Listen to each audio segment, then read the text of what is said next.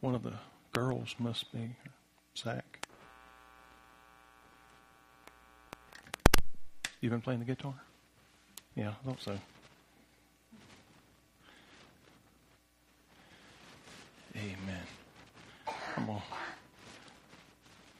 I know Sister Alicia, she's kind of got on to me a little bit about not singing, so I'm gonna. So, and and Brother Donnie, but I'm so I'm gonna try one tonight. I hadn't sang this song in a long time, so F. Yeah. Mm-hmm.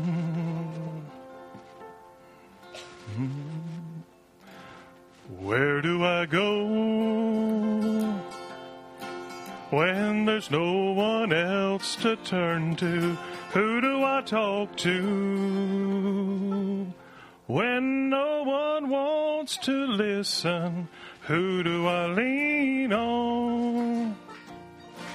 When there's no foundation stable, I go to the rock cause I know that he's able. I go to the rock.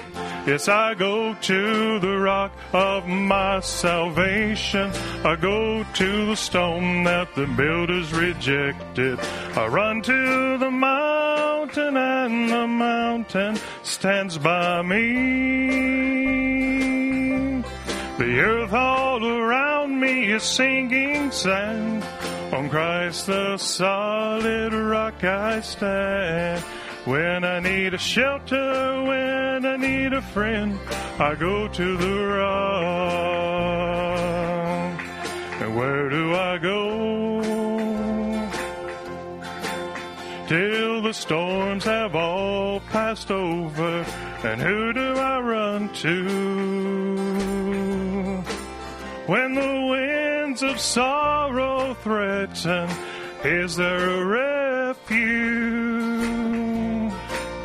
In the time of tribulation, when my soul needs a consolation, I go to the rock. Yes, I go to the rock of my salvation. I go to the stone that the builders rejected. I run to the mountain and the mountain stands by me. The earth is sinking sand. On Christ the solid rock I stand. When I need shelter, when I need a friend, I go to the rock. Yes, I go to the rock of my salvation. I go to the stone that the builders rejected. I run to the mountain and the mountain stands by me. The earth all around me is sinking sand. On Christ the solid rock I stand. When I need shelter, when I need a friend, I go to the rock.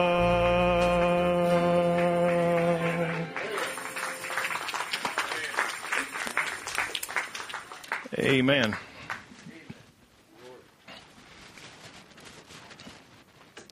I didn't know if I'd still remember how to play that. I don't think I've played it in decades.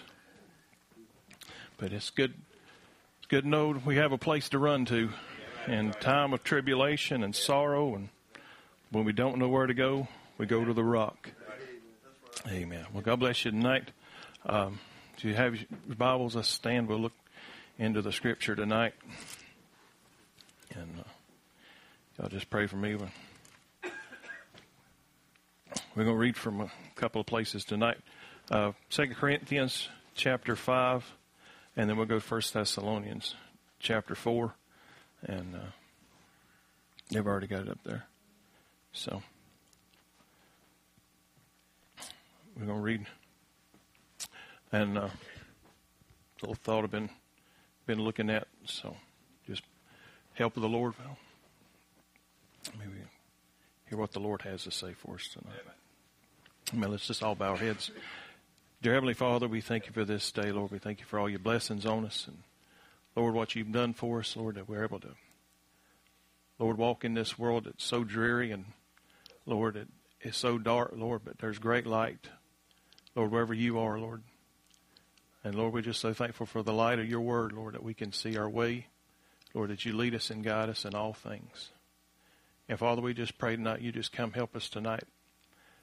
Lord, you just take the words that we say, Lord, just anoint us to speak and to hear, Lord, and you just have your way with us this evening. Lord, we just pray for each one that has a need, Lord. You know what's on each heart, what's in each life, Lord. And Lord, we just commit ourselves to you. We just pray that you bless the bride around the world, Lord. There's many that are sick and afflicted, Lord. And we just pray that you just keep your hand upon them, touch them, anoint them. Lord, you said you sent your word and you healed them and you delivered them from destruction. And Lord, we believe that. And we we agree with our brothers and sisters, Lord, that are in a battle, Lord, that are need a touch from you, Lord, and we just believe, Lord, that you'll go and touch them tonight, Lord. Lord, that the enemy has to back up because he doesn't have a, a place to stand, Lord. And we call for it. And we just commit ourselves to you tonight. We thank you for it. All things in the name of Jesus Christ we pray. Amen. Amen. First, Second Corinthians chapter five. Very familiar scriptures. says, For we know that if our earthly house of this tabernacle were dissolved, we have a building of God, and house not made with hands, eternal in the heavens. For in this we groan, earnestly desiring to be clothed upon with our house which is from heaven, if so be that being clothed we shall not be found naked. For we that are in this tabernacle do groan, being burdened, not for that which, for that we would be unclothed, but clothed upon, that mortality might be swallowed up of life. Now he that hath wrought us for the same self same thing as God, who also hath given unto us the earnest of the Spirit. Therefore we also we are also confident, knowing that whilst we are at home in the body, we are absent from the Lord, for we walk by faith, not by sight. We are confident, I say, and willing rather, to be absent from the body and to be present with the Lord. And they, they didn't put that up there. I'm sorry, I forgot that. I was just I got to reading and wasn't paying attention. I know I only had one, one through four up there. Let's go to First Corinthians. Very familiar scripture. Verse 13 says, But I would not have you ignorant, brethren, concerning which them are concerning them which are asleep, that ye sorrow not even as others which have no hope. For if we believe that Jesus died and rose again, even so them also which sleep in Jesus will God bring with him.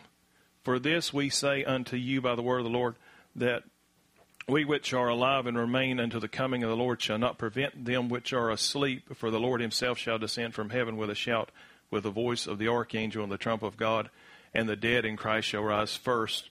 Then we which are alive and remain shall be called up together with them in the clouds to meet the Lord in the air, and so shall we ever be with the Lord. Wherefore, comfort one another with these words. And then Romans 8:28 very familiar says for we know that all things work together for good to them that love God to them who are the called according to his purpose. Amen. You may be seated. And there's many things that and and are I was kind of continuing on from what we've been we were talking about earlier and to know you know paul talks about to know for we know and we know. And he also says it's important that i'd have you would not have you ignorant brethren of these things. And we know paul talks about different places in the scripture. And uh, just want to look at a few things tonight but you know there's there's many things that we can look at in the in the scripture from from the, this uh, reading, and you know, there's there's many things that people uh, look at, and you know, when we look at these scriptures here, you know, we know from the beginning, you know, God had a had a plan and a purpose, and you know, God God made man in His own image, and in, and in His likeness, and you know He had a He had a plan and a purpose that He wanted man to fulfill, and you know the the you know the way God created man, He put man on free moral agency, and we know how God allowed man to do his own thing and do his own go his own way because that was part of God's plan for God to manifest all of his attributes because if you know if nobody was ever sick he couldn't be a healer. And if nobody ever got lost he couldn't he couldn't be a savior but we know how God had all these attributes that he wanted to be displayed and you know he set it up not that, you know, many people, when you talk to them and, and you try to explain the, the plan and the purpose of God, you know, it's either, well, God doesn't know anything, or He knows so much, but He doesn't know everything. But, you know, because people say, well, the Lord knows all things. It's like, well, do you really believe that? Because when you begin to express things, because let me ask you a question about foreknowledge and predestination. And then all of a sudden you get this pushback. It's like, well, now, did God know everything or he didn't know everything? Either he knew what he was doing ahead of time and he knew what you were going to do before you done it, before he created the world. When he was Elohim, when he was self existing, when he was by himself, he knew what was going to take place. Or he didn't. Then he would know that He's not forcing any one of us through a tube. He's not dragging us kicking and screaming. But He knew that if the Word passed our way, we'd receive it. He made the Word available to us. So then God's not a respecter of person. So the scripture is true where he said that God was willing that none should perish, but that all might come to repentance. So he made the way for everybody to come. The problem is, is people won't accept it.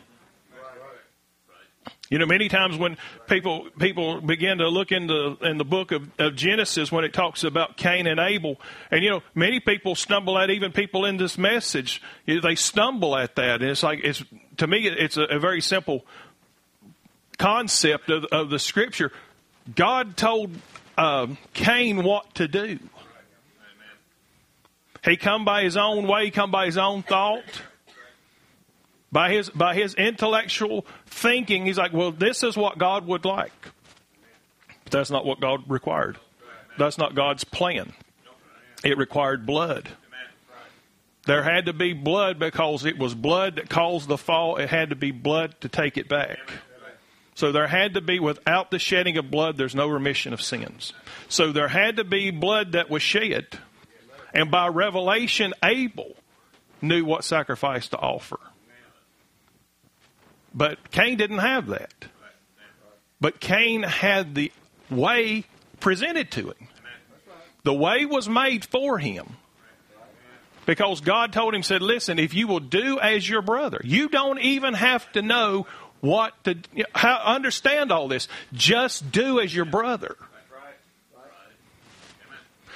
Because, see, the, the problem that Cain had, Cain could not walk by faith.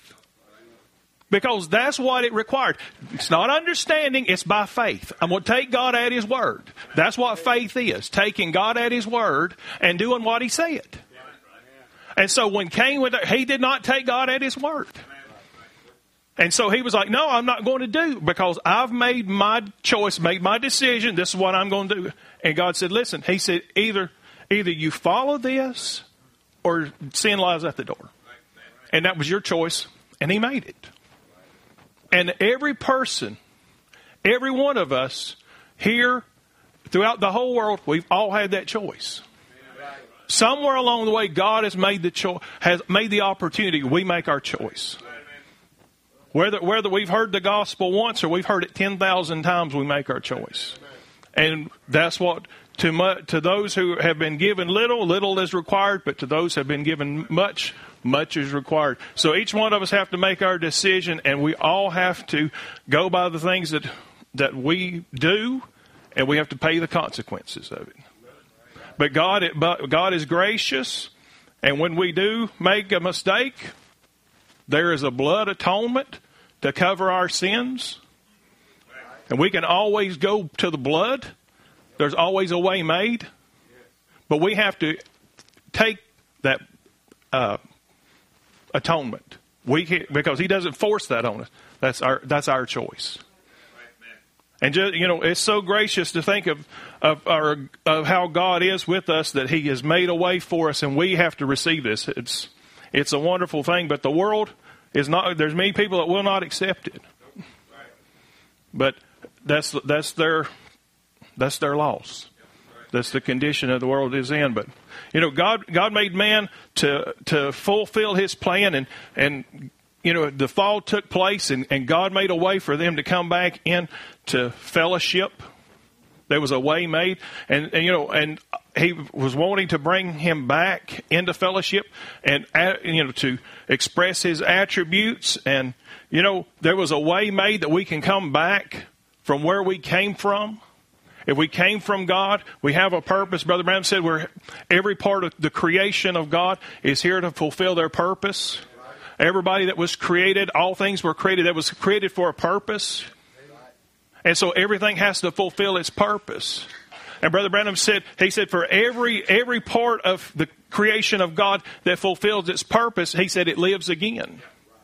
Because he said, when you see that, when Job was speaking of the tree, he said, when you see the tree and it blossoms and, and the leaves and all these things, but then it comes and the, and the leaves fall off and, and the life leaves and everything looks so dead and dried up.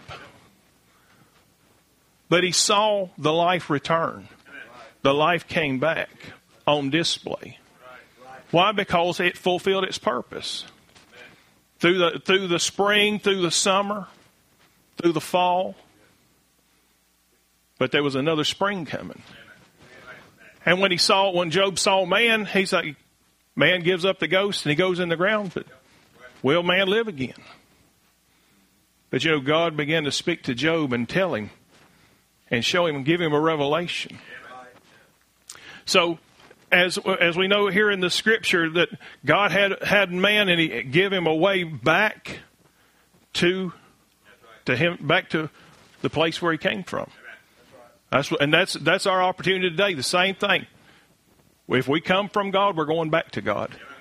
There's a way made for us to go back. And you know, the scripture says that, you know, man was put down here on the earth and, you know, we, we ju- we're just here for a short period of time. And, you know, we realize that as, as I believe it was Brother Dutch, you know, speaking of you know, we're only, we're just spiritual beings here for, in a human experience, a human time here, but then we're going back to where we came from. You know, we're, we're just here for this portion of time, but we got to go back. And we've got to make that decision of which way we want to go because if we're a part of God, then we go back to God. And I thank God He's made the way. But, you know, so when He made this way that we're only here for a period of time and then, and then time is over with and, you know, we're only here for this period of time that, that while we're here, we, we are to prepare ourselves because this is just the window dressing. This is just the rehearsal. It's just going to soon pass away. But you know, because we we can get so tied down to the world and and the things that we have to deal with day to day, and not realize there's a greater thing waiting on us than this. You know, many times we, we just see, we just see these three dimensions and we're bound by these three dimensions and, and many times we fail to see the greater things that are coming. You know, because, you know, that's what I, am waiting on. I'm looking forward because there's coming a day when, when all this will pass away. And you know, we don't know, we don't know when our time's going to be up, but we're promised that our time's going to be up. You know, we, we you know, there's, there's no, uh, expiration date stepped on anybody's foot, so you don't know. But God knows. God knows when our time will be up, and it'll be, and you know, God and, and His infinite wisdom, not, not for us to figure these things out. We just know it's a fact that, you know, as Brother Branham said, he said, if we, if we live through the night, we'll outlive many 16 year olds. We'll outlive many babies. We don't know if we're going to wake up in the morning. We not, we're not promised tomorrow. We're not promised the rest of the night. But now is the day of salvation. Now is the time to prepare to get ready. And now is the time for us to make sure that we are ready to go because everything else is, is, is insignificant. Because all this will pass away. But there's only one thing because what what part of God, the Word of God, what you take of the Word, what the having the life of God inside of you, that's the only thing that counts. What is eternal is the only thing that's important. The rest of it will pass away. So, you know, as as we began to look here in the scripture and you know when we see that God made a way and and and so when God made this made a way for us to come that that God can take up residence in us, that we come alienated from the life of God lost, doomed, on our way to hell, but He made a way for us to come back. And not just a way, but He came to live inside of us. He come to take up residence inside of us. He come to live inside of us that we, that we, uh, it's not us living anymore. It's no longer Aaron Roberts living, but it's Christ living in me. That's what Paul said. And, and so it's not, as Paul said, it's no longer I that live now. And it's, and it's supposed to be our testimony. Each one of us should have that same testimony. It's no longer that, that, that it's me, but it's Christ living in me. And you know, when we see the things, the, the, the, pressures and the problems that come to us, but you know, when God come to take, to come up take up residence in us, to live in us, then God wants to display Himself that we fulfill His portion, His plan for our lives. Is to make sure that we, the world gets to see who, who God is because the, you know the, the, you know you can argue you can argue theology and many things like that, but you can't argue with a life. And you know, and so when when the when the things come our way and we have problems and and and issues and things, you know, when when these things come, when we realize when these things take place, that God has has a plan for us, a purpose, and He wants to make us known. You know, if if you I, I was listening to a man the other day, and and he was talking about. He said, you know, if you, if you take if you take an orange and you squeeze that orange, he said, what do you get? What do you, what do you get when you squeeze an orange? Orange juice. You know what? None of y'all said juice. You said orange juice. Why? Because when you squeeze an orange, you don't get anything else but orange juice. And brothers and sisters, when God is on the inside, when God is taking up residence and we wonder why we face problems and heartaches and troubles and trials, well, when the squeeze comes on, then you know what? It's really bad if you claim to be a believer, if we claim to be children of God, and when the squeeze comes on, when the trials and the troubles come and the heartaches come and the disappointments come, and we and people get everything else but God. When you squeeze a Christian, then it should be Christ-like. We should see, they should see Jesus Christ on display. That's what God wants in this life. When these things come our way, we, we're not, we're not ever promised a bed of roses, but when these things hit us and they come our way, then you know what? It's for God to get the glory. And so when these things happen, they come for a reason. And see, many things come our way, and we don't we don't understand why these things happen uh, the way they do. We don't understand all these things, but you know what? God is in control, and God God knows what's going to take place long before we ever get here and, and have to go through these things. And I'm so glad that we have somebody that can lead us all the way and knows the answer. That I can put my confidence in. You know, there's many times we have heartaches and problems, and I was and I was listening to Brother Branham, and, and there's certain things that just stand out to me, and and you know, you, you listen to things, why things happen, and here in the scripture, and it says, you know, we are not to sorrow as others which have no hope. You know, we're all going to have problems and sorrows and heartaches and disappointments. That's life's grab bag. You know, you just buckle up because they're coming. But the scripture tells us not to sorrow as the others because they have no hope. But, brothers and sisters, we have all the hope in the world. We got all the hope that passes all understanding.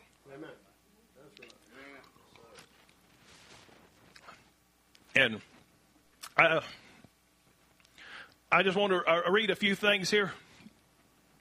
Uh, I, I love this, Brother Branham. Um, there's there's a there's a lady that that Brother Branham talks about. And you know, when I get on the other side, everybody says, "Who do you want to meet?" And you know, there's people that I want I want to meet, and everybody says, "I want to meet Brother Branham, and I want to meet Paul, and I want to meet this person, and I want to meet that person." I tell you, some of the people I want to meet, I want to meet I want to meet that black sister from Memphis that stopped a plane, that grounded a plane and had and told and she prayed through that she knew the prophet was coming and brother Branham didn't know where he was going but she knew who he was. When he come walking down the street praying singing then she said good morning parson because she said I've been waiting on you all night long. Because the Lord spoke to me and told me to come stand beside this fence and I've been waiting on you now that's the kind of person I want to meet I tell people the per, another person I want to meet in this world, I want to meet Garnet Peak. I tell you what, for a man that's 18 years old to have that kind of effect on the prophet, I tell you what, that's an amazing. I, I tell you what, I would rather have a, a testimony to uh, be a, a, a Christian that had that kind of faith had lived that kind of life and only lived to be 18 years old than to be 120 years old and not have anything in my life and not have anything to show for it. But I'd rather, I'd just like, just like Brother Branham said, talking about Garnet, say he came and he lived his life and he lived the part that he, and you know, he was such, you, you listen to Brother Branham and you tell that, that young man had an effect on him. It touched him when he, when he was given his funeral and you listen to that. It's like, man, if you're ever a teenager and you ever want to live a life, you listen to what Brother Garnet lived. That's the kind of life you live. That's the kind of testimony that you want to have. That you can reach out, you know, that moves everybody. Because you know what? We're not promised tomorrow. We're not promised the next day. You may not graduate from high school. You may not ever get married. You might never do anything. But you know what? You can be a Christian. You can show this world what a real, true life of God is.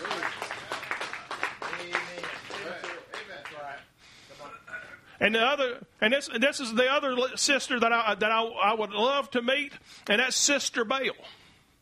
And Brother Branham talks about that. He said, you know, she was a big, sort of a heavy set black lady. And Brother Branham said, he said, I always loved to hear her coarse amens. And you know, and, and, Brother Branham was talking about she was the sister that Brother Branham talks to, tells the story about that he got the phone call and he thought it was the sister Shepherd had a need, and so they were praying over Sister Shepherd, and then Brother Billy Paul calls him and says, "No, it's not Sister Shepherd, it's Sister Bale." Sister Bale had a need and said, well, then he raced to the hospital to find her. And when he got to the hospital, Sister Bale had already passed. And Brother Branham, and, and you know, when you hear these things and, and the, the you know, it, it, just it stirs me so many times to hear that. And you know, he goes out there and you know, he says, you know, she had this the gallbladder issue and all the things, and he says, he said, but when we bring it to a full measure, he said, we, have, we say this God called for Sister Bale, and that's the way it had to be taken, you see. Now, why was it? Now, when, when we look at the, all the heartaches and the disappointments and all these things that happened in off, why was it that the message came to Brother Branham that it was Sister Shepherd and not Sister Bale? Why was it that it came that it was her? Why did it go that way? And, it, and Brother Branham says, well, you know, and he was talking about and and when he gives her, when he gives the and he does her funeral and the message expressions, Brother Branham covers that also. And he says, you know, it, he thought it was Sister Shepherd, and he said it was Sister Bale, and he said, he said, and to see that, he said, the wise providence and plan of God, before he could ever get there, Sister Bale had done climbed the golden stairs. He said, Before I could get there, God had plucked his rose of color to take his bouquet for the millennium.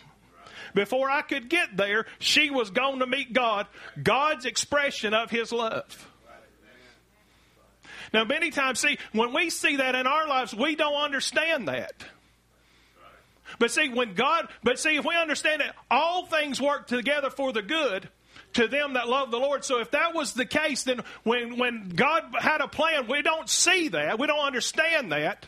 Why? Because here, here's a family, here's the Bell family sitting in the church, brokenhearted, and at the loss of their mother, and, and you know, and this and this one that had left the tabernacle and it stirred Brother Branham. But you know what? That was God's plan. God had, God had a certain amount of time. Sister Bell was going to be here. She lived her life. She had a testimony. And when she lived her life, full, God fulfilled, she fulfilled her plan that God had for her when it was her time to go. But Brother Branham said, see, if I'd have known it was Sister Bell, he said, I would have probably been down there interceding on her behalf, and that wasn't what God wanted. Why? Because it was time for her to go. Now there were times that Brother Branham said that she had she had this issue. She had been touched. The Lord had healed her and had ministered to her, and he said God had been merciful to her. But you know what? It came her time to leave. Well, if it was time for her to leave, then you know the one thing? When it was time for her to leave, then you know what? She had a place to go to. When this earthly house was dissolved, she had a body not made by hands, eternal in the heavens. She had a place to go to that was eternal rest for her. She did. She laid down all of the cares and the problems and the worries and everything here, and she stepped into another dimension that was greater that she couldn't even imagine how great it was.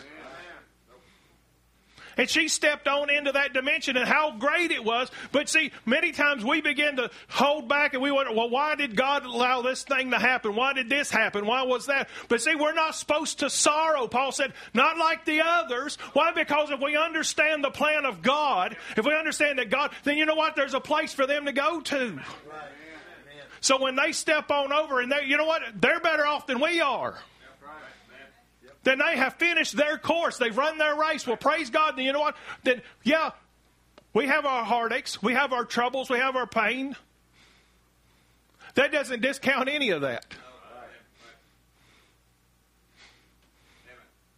You know, I, have thought so many times that, you know, I, I would, you know, there's, there's days, you know, there's days that, that I wake up and you know what? I think, man, I would I, what I wouldn't give to see my dad again. You know, like you know, if I could just hug my dad one more time, if I could just hold his hand one more time. But you know when when you get into situations like that, but when you realize, you know, he's in a better place than I am today. When you when you begin to see where where they're sitting at today, then you know what? Then you know what? Uh, if, if I want to honor my dad, I can't I can't do anything else for him. He's gone. But you know the one thing that I can do. When I think when I think about you know because we, you know we live in filial love that's what it is I mean we, we still have love for our, our family because it's not the you know just normal human love but you know, when, when you have the love of God, but you still have love for your parents, you still love them. But they're gone. But you know, the one thing that I can do to honor my, my dad is I can do what he wanted, what he would want me to do. My, if my dad could lean, lean over the banister of time to this, this evening and speak to me, then he would tell me not to stop. He would tell me, keep going, son. Why? Because it's just a little bit further. But you know what? You keep going. You keep pressing the battle. You don't stop. You're not a quitter. And what? Because that's what God has, has given to us, has produced in us, is not to be quitters, not to be given, not to be given up, not to be compromisers, but to be just fight the battle as, as hard as we can go.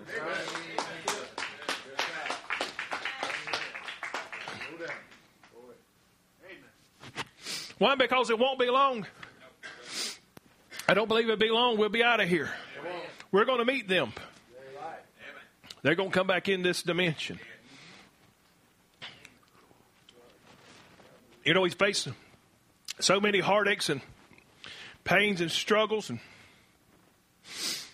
Brother Branham says, uh, you know, he said, you can imagine, he said, we fight strains and, and disappointments. And he talks about having all these different disappointments and, and problems. And he talks about, he said, he said, no wonder I'm a neurotic or almost a one. He said, you, you got people that they're calling on the phone. And he said, they call you all hours of the day and night. And he said, they're calling, they're saying, uh, Lord, send Brother Branham because I've got a, I've got a, a sick child or, or uh, you know, a spouse that's dying or whatever, and, and, you know, and he said, you hang up the phone and another one calls, and you and you put that one down, you pick up the phone, here's another one calling. He talking about all the strain and all the pressure. But you know, he said the only thing he said I can do is he said I keep my eyes on Calvary. He said I keep my eyes on Calvary and I keep moving because he said that's what he would have me do. And that's all we can do. We, we see all these things. We don't understand why things happen the way they do, why they, why they come our way, why, why all these things that we have to face. But you know what? We keep our eyes on Calvary. Maybe we don't understand these things, but you know what? God does. You you just you just hold on. You just hold on to what God has given you. You know, Brother Branham said one time he was talking about these people, and you know, you, you see these people, and they, and they hold on. They have faith. They take God at His word. And he said, there was a there was a lady. She had a sick child, and she kept holding on to God for for for healing. And he said, he said, after all the time that she put in to believing and trusting God for a healing and believing, he said, she the, the child ended up passing away. And in the midst of all that, he said, all that went around the country and everybody, all they could do is condemn divine healing because that child died. And Brother Branham said, in the midst of the time of that child dying, because that woman had te- had faith, she was holding on, believing for a miracle to take place in that child, and it didn't ever come for her. But he said, in the midst of that, he said the doctors have lost tens of thousands of, of cases. But he said, he said they would dare you to stand up and call medical science fanaticism. Why? Because Brother Branham said he said if I if I paid if I prayed for a hundred people tonight and every one of them died, he said I'd pray for a hundred more tomorrow night. Why? Because that doesn't change the Word of God because He's a healer. He's the same yesterday, today, and forever. And if He's ever healed one person, He can still do it tonight. But let me tell you, you can't override the sovereignty of God. But you know what? We still preach that God is the healer. We don't know when to, just like you preach the message of salvation. You speak to people and you preach the word of God to them. Whether, whether they reach it, they accept it or not, that's not our job. And just like when, when we pray over the sick, we don't know what's going to take place. But you know what? We st- I'm going to hold on and I'm going to have my faith until it comes to pass.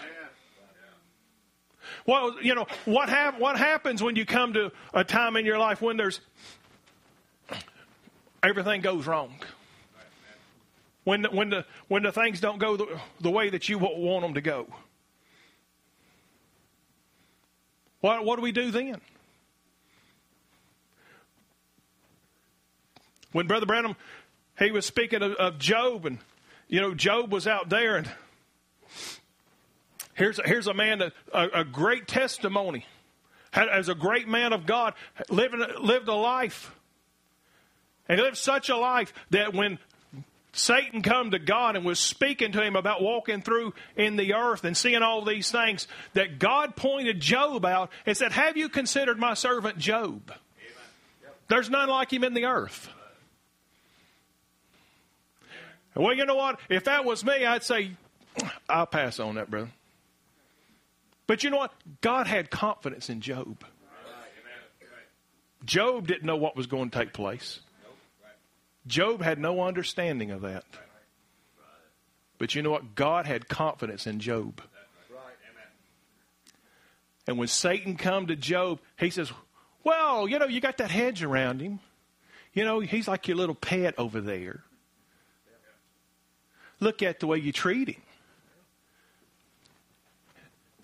But he was like, let me get my fingers on him. I want to get a hold of him. Hey, let me touch him for a while. I promise you, he'll catch you to your face. He'll curse you.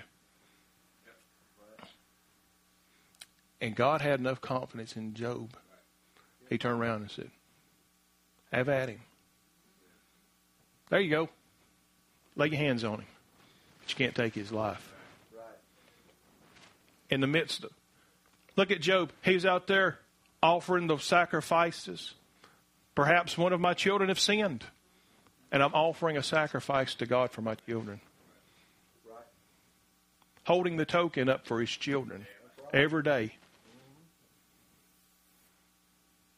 Many times we have we have situations we don't understand, especially amongst our children. Like somebody said, parenting ain't for the weak of heart. You know, you got to be you got to be tough because let me tell you that it don't all it ain't anywhere of any bed of roses. There's a lot of issues and a lot of problems, but you know what? God is faithful. Here's here's Job standing in the midst of all this.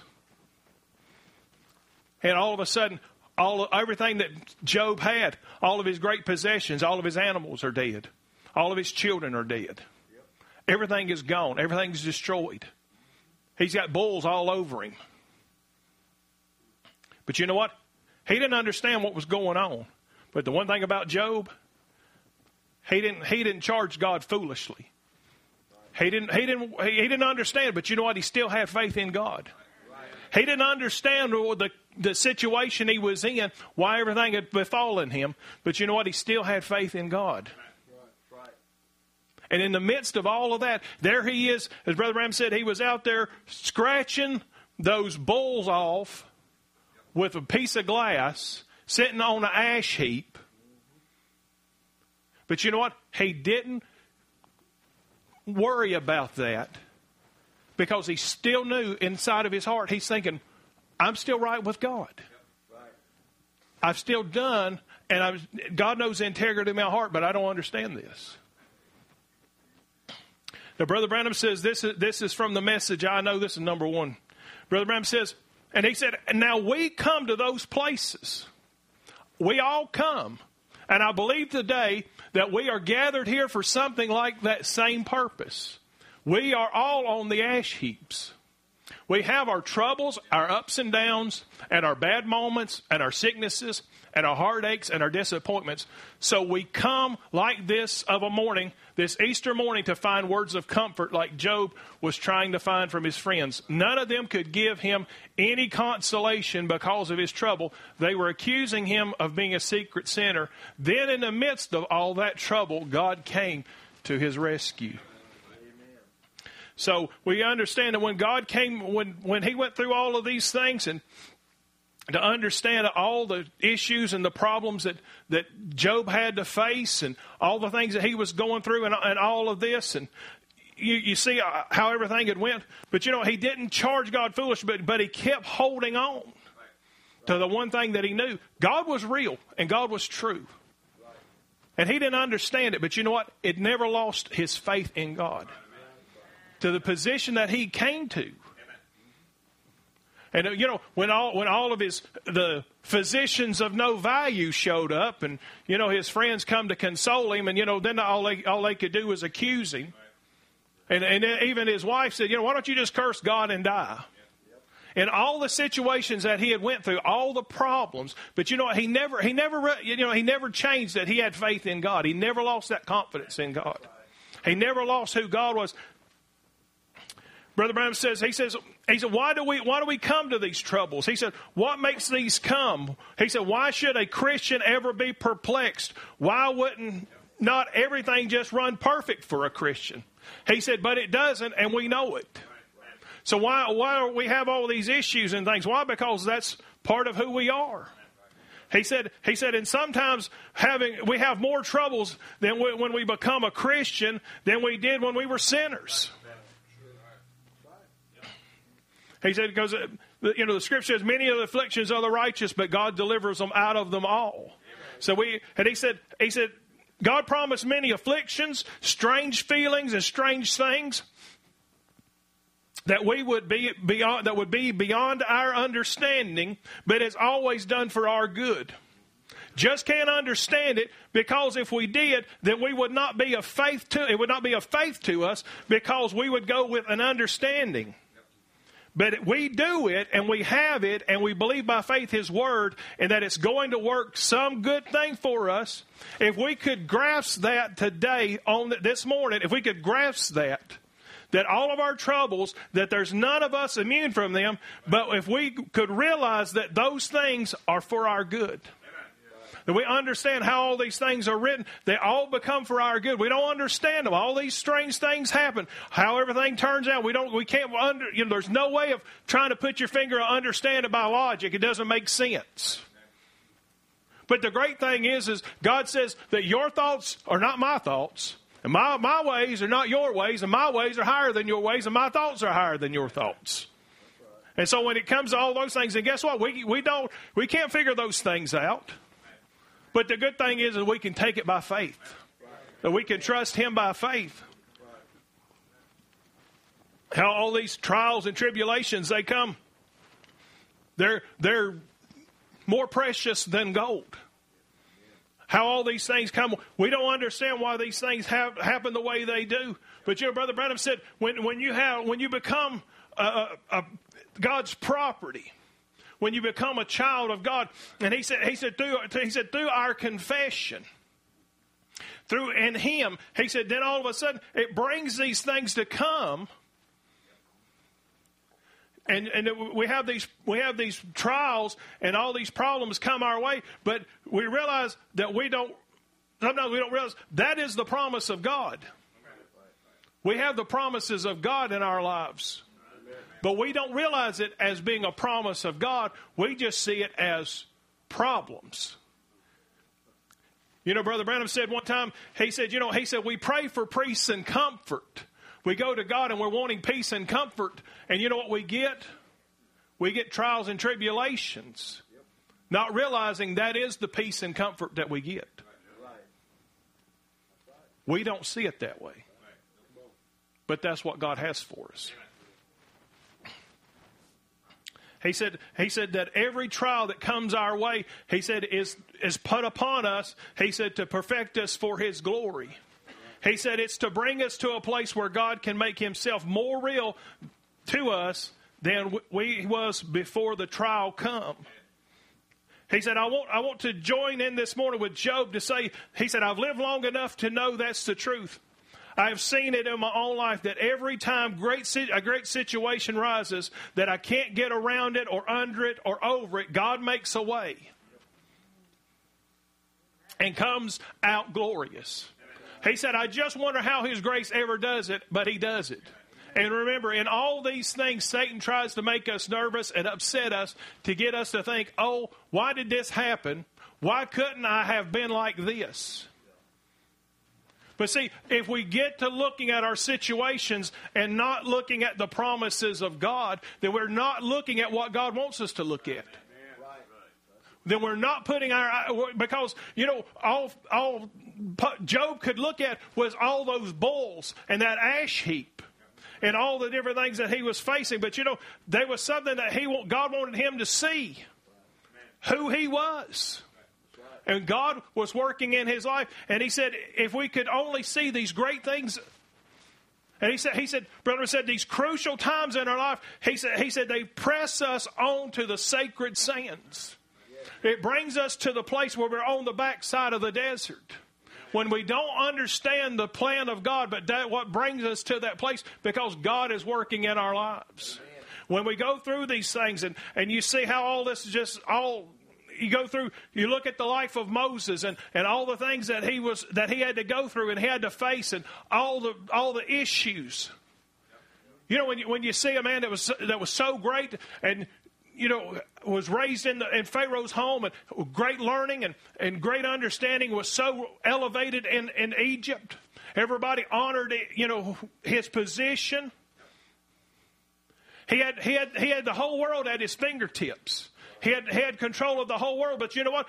God brought him to that place for 40 years to beat it out of him. Now, you, you see, why, why did that take place? Why? Because it made Moses who he was. It molded the character in Moses. It molded him to the person that he needed to be. When he was, when he was a, a young man, no doubt Charlton Heston, muscular, great looking guy, come in there. And I know the word. The word says that I'm, I'm a, the deliverer because you know what? I've been taught this. I have the, I have the theology. It'll work. But you know what? It wasn't God's time. But he had the theology right. That's what the word says.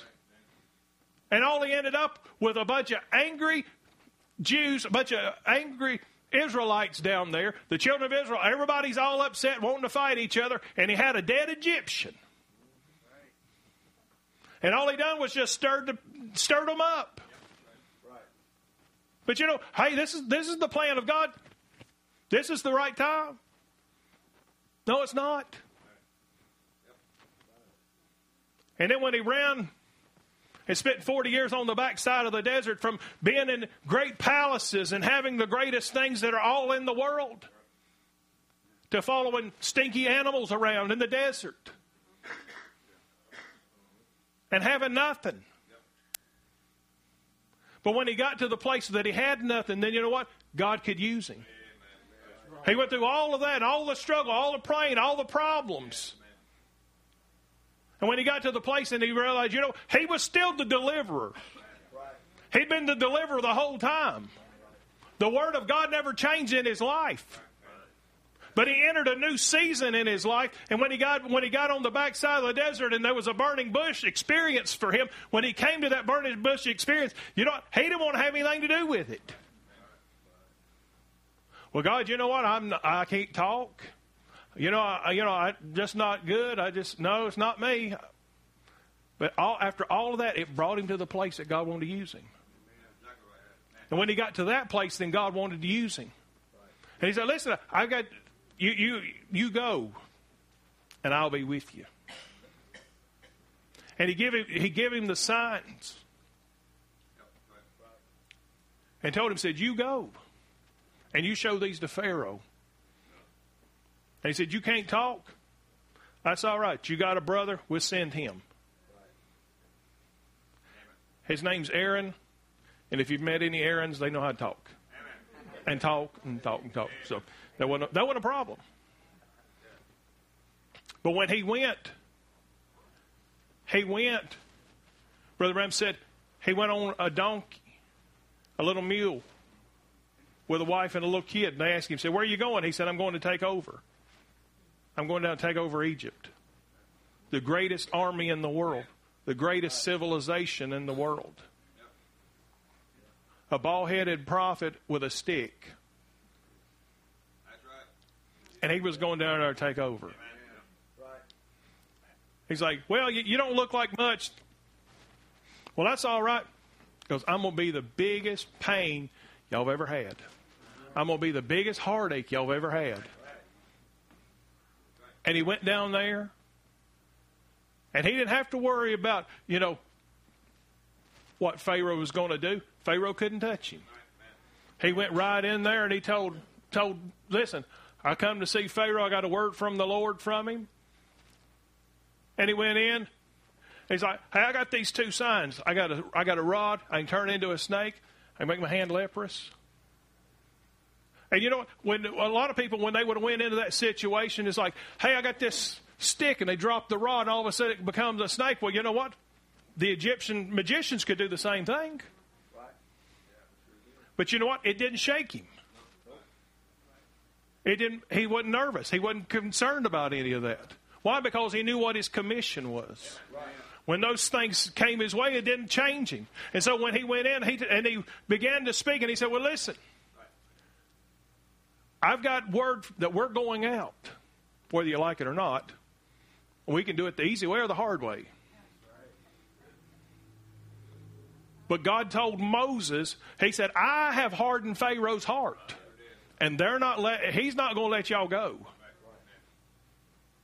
But that's okay. We don't worry about that. Because we're going to show the people of Egypt who the real true God is because every one of their deities and all of the situations that they controlled, the Nile god couldn't change the water back. It became blood. They wasn't changing it back to water. Couldn't stop the fleas, the flies, the frogs, the hail, the darkness. Hey, when he come up there and told them, it's coming, then what he do? Moses turned around and went back to Goshen. He had a place to go to. And when, when, all, when all those things went through, the death of the firstborn, it led right up to the time it was time for them to go. But it was amazing. Here's all these people in Egypt that, well, I got no confidence in this crazy man. But after they see all these things, even the children of Israel, who were promised a deliverer, that they were going to come out of the strange land, they had a land to go to. And here's this man comes on the scene and begins to show the miracles that's taken place. And yet they couldn't have faith to believe that they could get to where they were supposed to be going. That when it was written that this is what we're going this is where we're going, this is what we're going to do. I've got a land flowing with milk and honey. And this is where we're going. We're going. And it's like, but they couldn't get out of their own way to get to the land. But see, all these things come. Brother Branham says, this is from the, the message I know. He says, he said, and why does God let troubles come? He said, God harnesses troubles puts bits in its mouth and makes it obey him, and those troubles bring us into a closer fellowship with God. He said there had been no rainbow until the flood came. But after Noah was pressed into the, that condition that he was in to float 40 days and nights in a storm, and the little ark pitching up and down in the water, it was after the flood was over with that he saw the rainbow for its first time. The covenant of hope, the covenant of promise. After he had been through the tribulation, then he saw the promise. That's the way you see the promise after you've come through the tribulation. Like I've like that poem or psalm, must I be carried home to heaven on a flowery bed of ease while the others fought to win the prize and sail through bloody seas? He said, We ask for comfort and peace. God gives us the best He could give us trials and tribulations. That's better than comfort and peace. Our comforts is just beyond the river. See, many times these things come our way, and you know, you, you see the, the condition, all these things that, that happen. There's many people in the scripture that, you know, they, they come into these situations, and you, you look at the, um, the, the disciples. After, after hearing all of the scriptures all these years of knowing what God was going to do, they hear all, the, all these things, no doubt hearing the prophets all the scrolls read so many times, all the things that were going to take place, that the, that the Messiah was coming. You know, the Peter and John, them, the, their dad was telling them about what was going to take place. They said, I may not see this, sons, but listen, I'm going to tell you something. There's a day coming because the scripture tells us, and we're looking for the Messiah. Keep your eyes open. Look into the scripture. Look what the word says. And there's coming a day this word's going to be fulfilled. And what a great day it was when Jesus crossed their paths and began to speak to them, tell them who they were, what their conditions were, and letting them know. All of a sudden, when they began to see who Jesus was, they began to realize this is the fulfillment of Scripture. We walked into a condition. Wow, look at this. This is so great. And then all of a sudden, here they are. You're going to follow me, and we're going to, that you'll be fishers of men. And he began to call these, calls these young men to come with him, these men to follow him, and he begins to speak to them and tell them what was going to take place. And it was so amazing because their lives were so wrapped up, all they could see was the fishes and the loaves. Uh, Peter, what the thing that, that Peter could see was when Jesus cursed the fig tree and the fig tree died. Wow, that's amazing. Look, Lord, the tree that you cursed, it died. It's dried up. He's looking at these amazing things take place. When they're sitting, when he's sitting beside the well and he begins to speak to the woman. And he asks her for water and he begins to speak to her and they're behind the trees and the bushes and they're watching Jesus have a, have this conversation with a woman of ill repute. When he begins to speak to her and begin to understand, all of a sudden he begins to tell her who she was and her condition. And he begins to speak to them, and man, they're moved by that. It stirs them up. Man, look at this. And then when he begins to explain to them the word, and he gives them the commission to go and cast out and preach the word and cast out devils. And then they come back and they're rejoicing to, to Jesus, telling, Lord, look what we can do. We can cast out devils. We're able to preach the gospel. And he said, Listen, he said, Don't glory in that. Glory that your names are written in heaven. Not, not worry about these things. And how many times did he come and tell them, listen, when they, when they began to show him the temple and he's there at the temple and he's looking, he said, well, tear this temple down in three days, I'll raise it up again. And how many times did he stand there and tell the disciples, listen, he said, the Son of Man is going to fall in the hands of sinful men. Began to tell them what's going to take place. But all they could see was the miracles the water being turned into wine, the dead being raised. All the things that, that took place in their life, all these great things that was taking place, it was just so amazing. But he began to speak to them and tell them, there's coming a day, I won't be with you always. But he said, I must go away that the Comforter will come.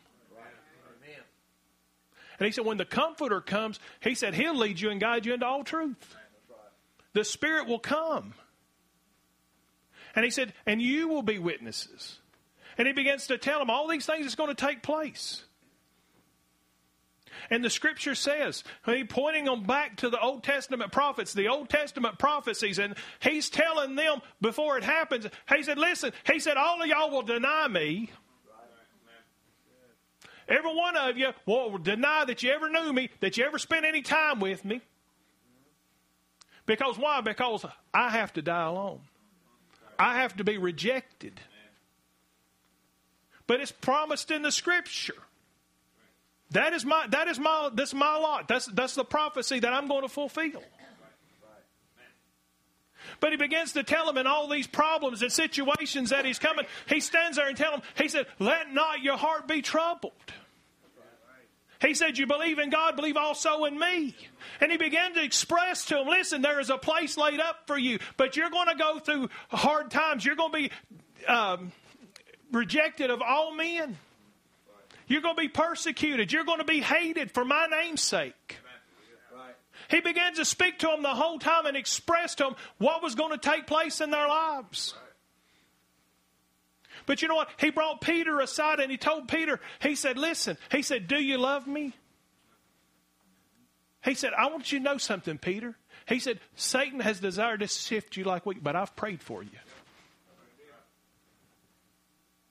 And he said, Listen, when it comes to the place, you don't understand these things. Even when he was in the upper room and he begins to speak to the disciples, y'all don't understand these things. But he said, one of these days you will understand these things. And he said, that's the reason I'm telling you now. I want you to understand these things. And when he began to express all these things to Peter, and he tells Peter, listen, when you go through these things, I've prayed for you. Feed my sheep, feed my lambs.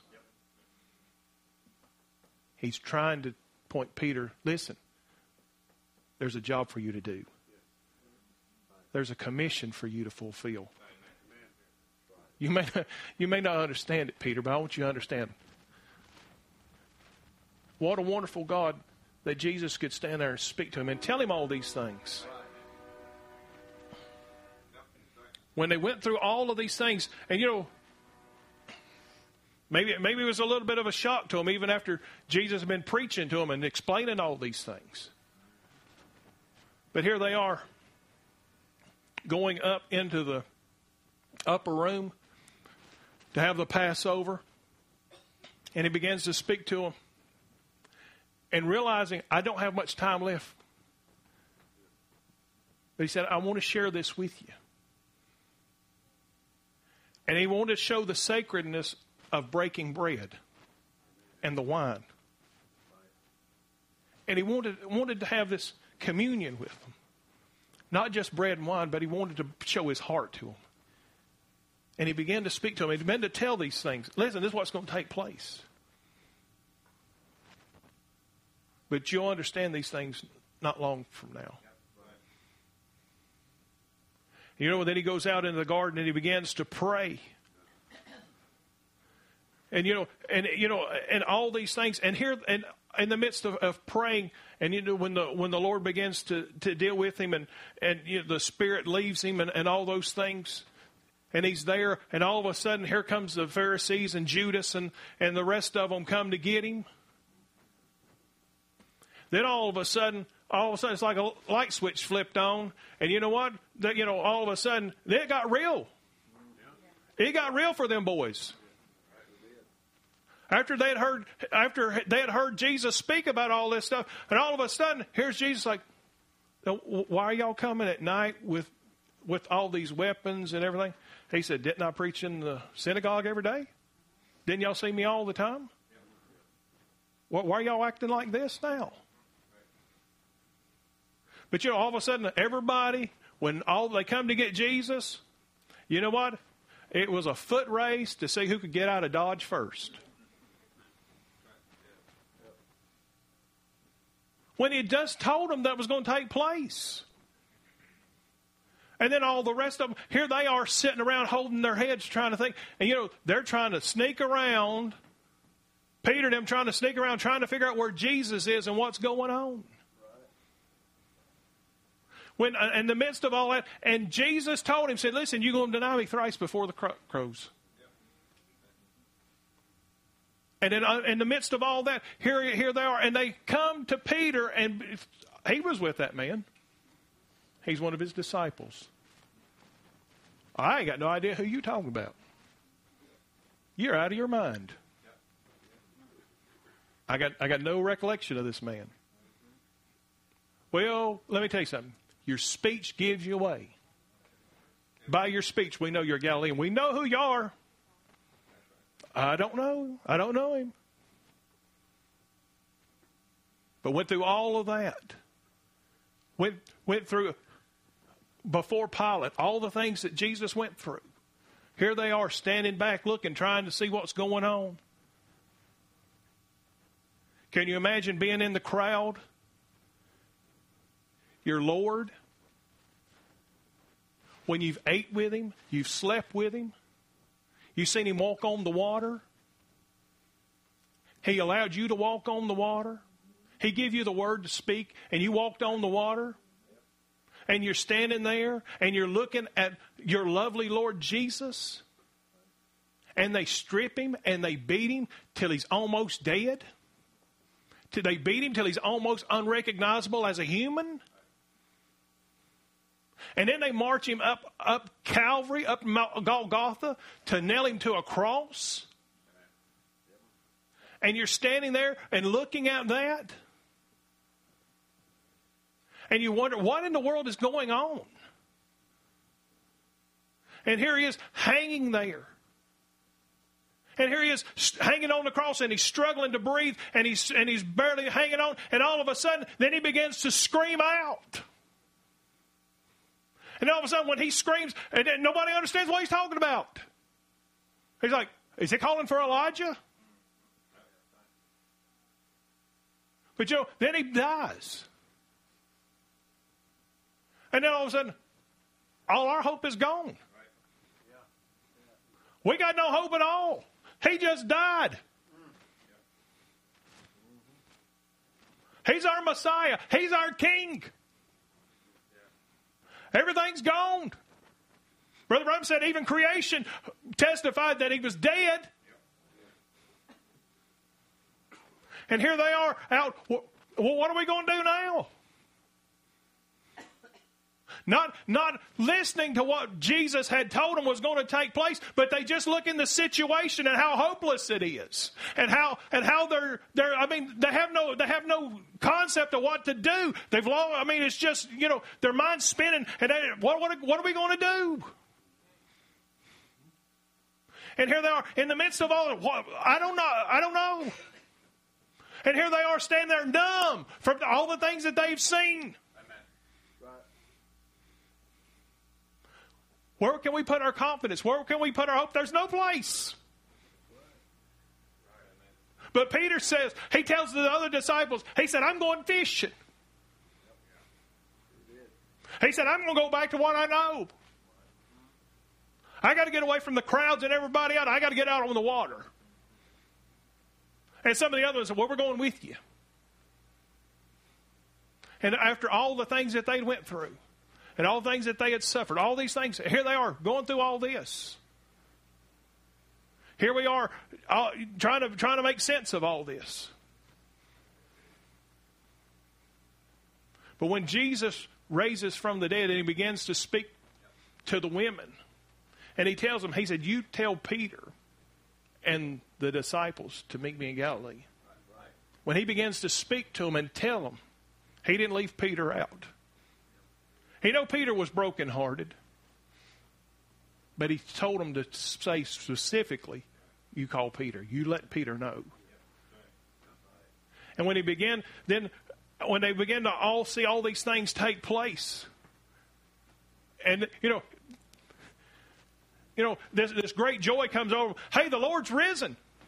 You remember when he told us that he was going to raise? Well, he did. He's alive. We've seen him. And you know what? It was almost too good to be true. They almost couldn't believe that it was going to take place. After he told them and told them and told them.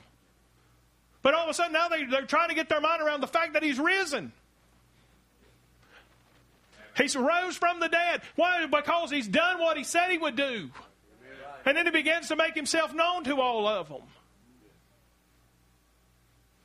And Brother Branham tells us, he said, see, before there can be a resurrection, he said there's got to be a crucifixion. And brothers and sisters, he said there's got to be a crucifixion in our life before there's a resurrection. And so when, when he rose and he began to speak to him, he said, Listen, now, after you've seen all these things take place, he said, Now I'm telling you what the rest of it's going to be. He began to encourage them, Listen, I'm going to, I'm going to ascend, but the Spirit's going to descend. And he began to tell them what was going to take place. He said, Tarry in Jerusalem. There's a place for you to be. You be there. He said, and stay there. Tarry, don't go, don't don't do anything. You stay there until you're endued with a power from on high. So there was a time for them to be there for those things to take place. And when all these things have taken place, then when they get to the place that they see the Lord ascend and they go and wait. Then you know what? It wasn't, it wasn't, you know, one day or two days. Are they trying to figure out, well, have we got it yet? Have we got it yet? He said, You're going to know when you've been endued with this power. When this takes place. And they go through all, all, all those days waiting until that rushing mighty wind comes. And it, and it touches them and, it fills them. And instead of being scaredy, scaredy cats and, and worried about things and, you know, so so confused and, and, and so messed up about things and not understanding, you know, what's going to take place. But when he came, when the Holy Ghost came to them and he began to quicken the word to them, then they realized who they were. They realized because they began to recognize what Jesus had told them. There was the fact, then all of a sudden, then they become drunk men, like drunk men walking out the door, staggering out the door. It's like, why we got a bunch of drunk people up here? And what was it? Peter began to preach them, and the eleven began to preach.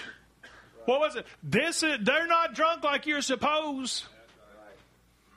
But what you, but this is that that was prophesied by the prophet Joel. This is the fulfillment of the word. And they began to preach to them and tell them who Jesus was and what Jesus came to do. And they began to preach to them. And, it, and the Holy Ghost was so real to them that they began to hear that message in their own language. How, how we hear every man in our own tongue. We, we're hearing these great things of God that's taken place. Wow, what, what, what amazing thing. And all of a sudden, as, as many of these people that believed, when what they heard, they were baptized. They believed, and the Holy Ghost fell upon them. And we see all these things that have taken place, but you know what? It was, it was the move of God. And so, you know, many times we, see things that happen in our lives and we wonder why things go the way they go. We wonder why things happen the way they happen. But you know what? There's a time and a place for everything. We don't understand. Things may look the, the worst that they've ever looked. You may not understand anything that you're going through. You may be on an ash heap just like Job and trying to figure out what's taking place and why things are going that way. But you know what? There was a man that come to Job and began, Elihu began to speak to him and tell him the word and began to measure, preach the word to him and show him. And then the Lord came and spoke to Job and began to speak to him. Brother Branham said he had a revelation of the resurrection. He saw those things, and he said, "He said, I know in the last days." He said, "He said, I'll see him with my own eyes." He said, "I know my Redeemer liveth."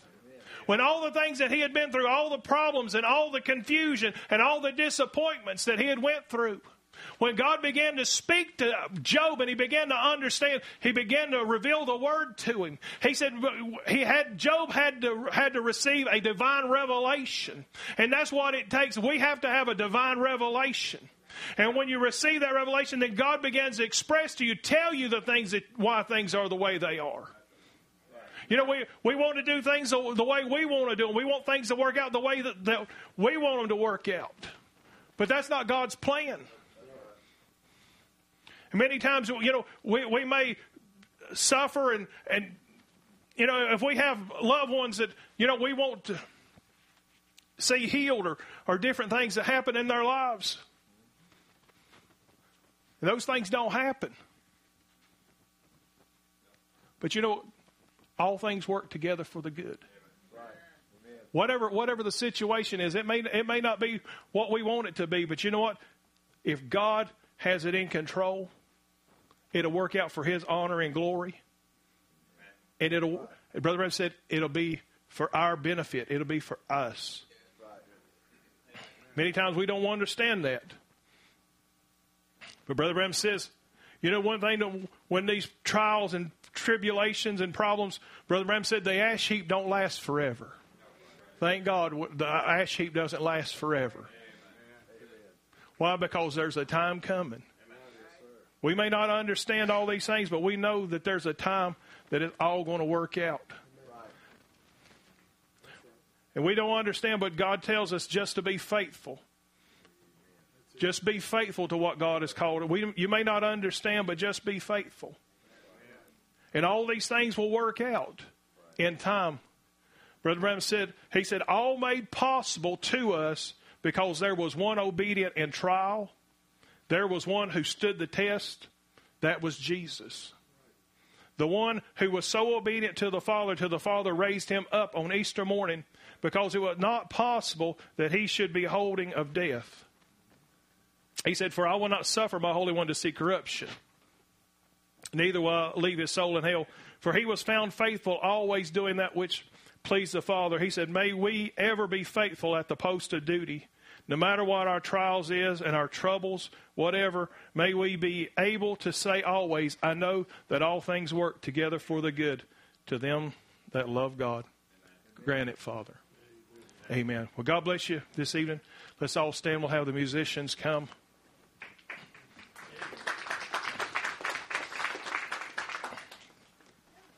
Amen.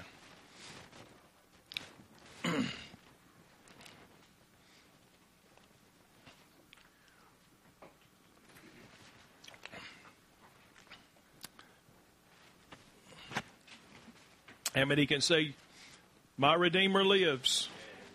Amen. No matter what the circumstance or the trial, the problems, He lives, He reigns. It's all in His control. Amen. God bless you.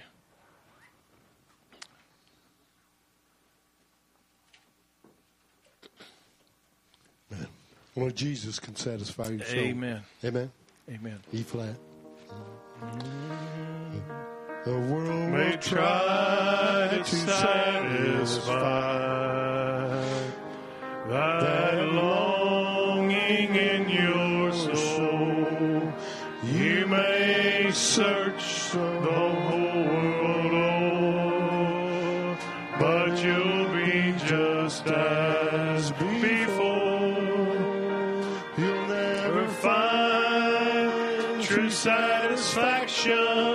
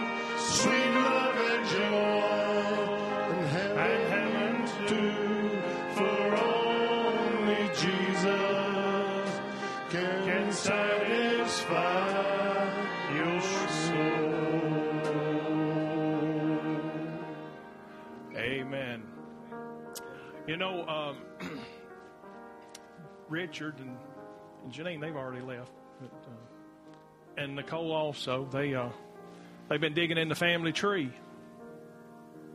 And you know, we we found out we're related to some pretty famous people. And uh, just just tell you that according to according to the family tree, when you follow it back, we're actually related to Brother Branham.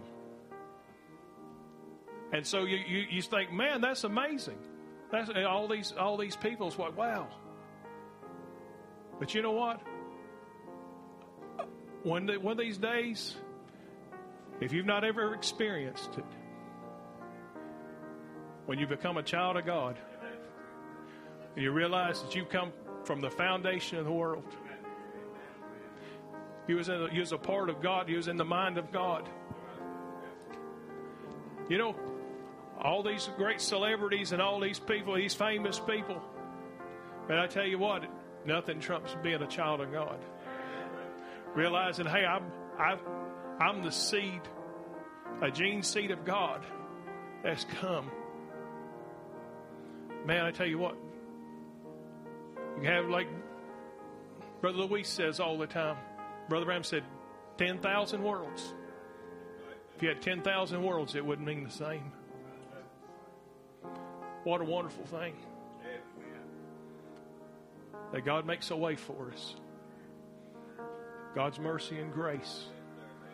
And not only did He save us and fill us, but He said, I'll never leave you nor forsake you. I'll go with you all the way to the end of the world. Whether we go in the rapture, we go by the grave, guess what? He leads us the whole way. There's a way made, and all we got to do is trust Him. It's so wonderful. All things work together for the good to them that love the Lord. Amen. God bless you this evening. Brother Wade, you have any anything? All righty. Well, God bless you this evening, and uh, looking forward to this this Sunday. And uh, remember, we've got Esther and Micah's celebration. A little shower for them. Pray for each one. I know there's many that have have needs, and I think of the ones that are sick and afflicted, the ones that are watching in that are not able to be with us. Just continue to hold them up. God's good. He's good all the time. It's so wonderful. Even when you we don't see it, just like Daniel praying 21 days. When Gabriel come to him and told him, said, Listen, your prayer was heard the first time you prayed. He's 21 days, but he said, You know, we were on our way to get to you. It's amazing. You're a child of God, you're never forsaken. Even when you do wrong, you're not forsaken. God knows how to come your way and correct you. As Brother Dale's always said, what a, what a wonderful God we have. He guides and corrects with nail scarred hands. Amen. Well, God bless you tonight. Let's just all bow our heads. Heavenly Father, we thank you for this evening, Lord. Lord, we're just so thankful, Lord, that we're able to gather, Lord, and feel your presence, Lord, to gather with brothers and sisters, Lord, to gather around your word, Lord. Lord, we're just so thankful, Lord, that, Lord, all the bitter trials and heartaches and things we go through in this world, Lord. Lord, they're, they're just they're just a moment here. But Lord, what a great thing it's going to be on the other side. Lord, we're waiting on, on that great day, Lord. We know it won't be much longer. And I just pray, Lord, as as the people go, Lord, I just pray that you be with them, watch over and keep them, Lord. Father, the ones that have been watching in, Lord, the ones that will be listening in later, Lord, I just pray that you'll be with them, touch them wherever they are, whatever their situations may be, Lord. Father, we know that you'll just have your hand upon them, bless them, minister, whatever the situations are. Father, just let us be mindful that you're always with us. Lord, let us be faithful in everything that we are called to do. And Lord, just prepare us, Lord, for the week and then for Sunday, Lord, as we come, Lord, bless Brother Wade as he comes to bring the word, Lord. And Father, let us just be receptive to what, what you have for us. Lord, we commit all things to you in the name of Jesus Christ, we pray. Amen. God bless you. You're dismissed. Help you then, so come to Jesus.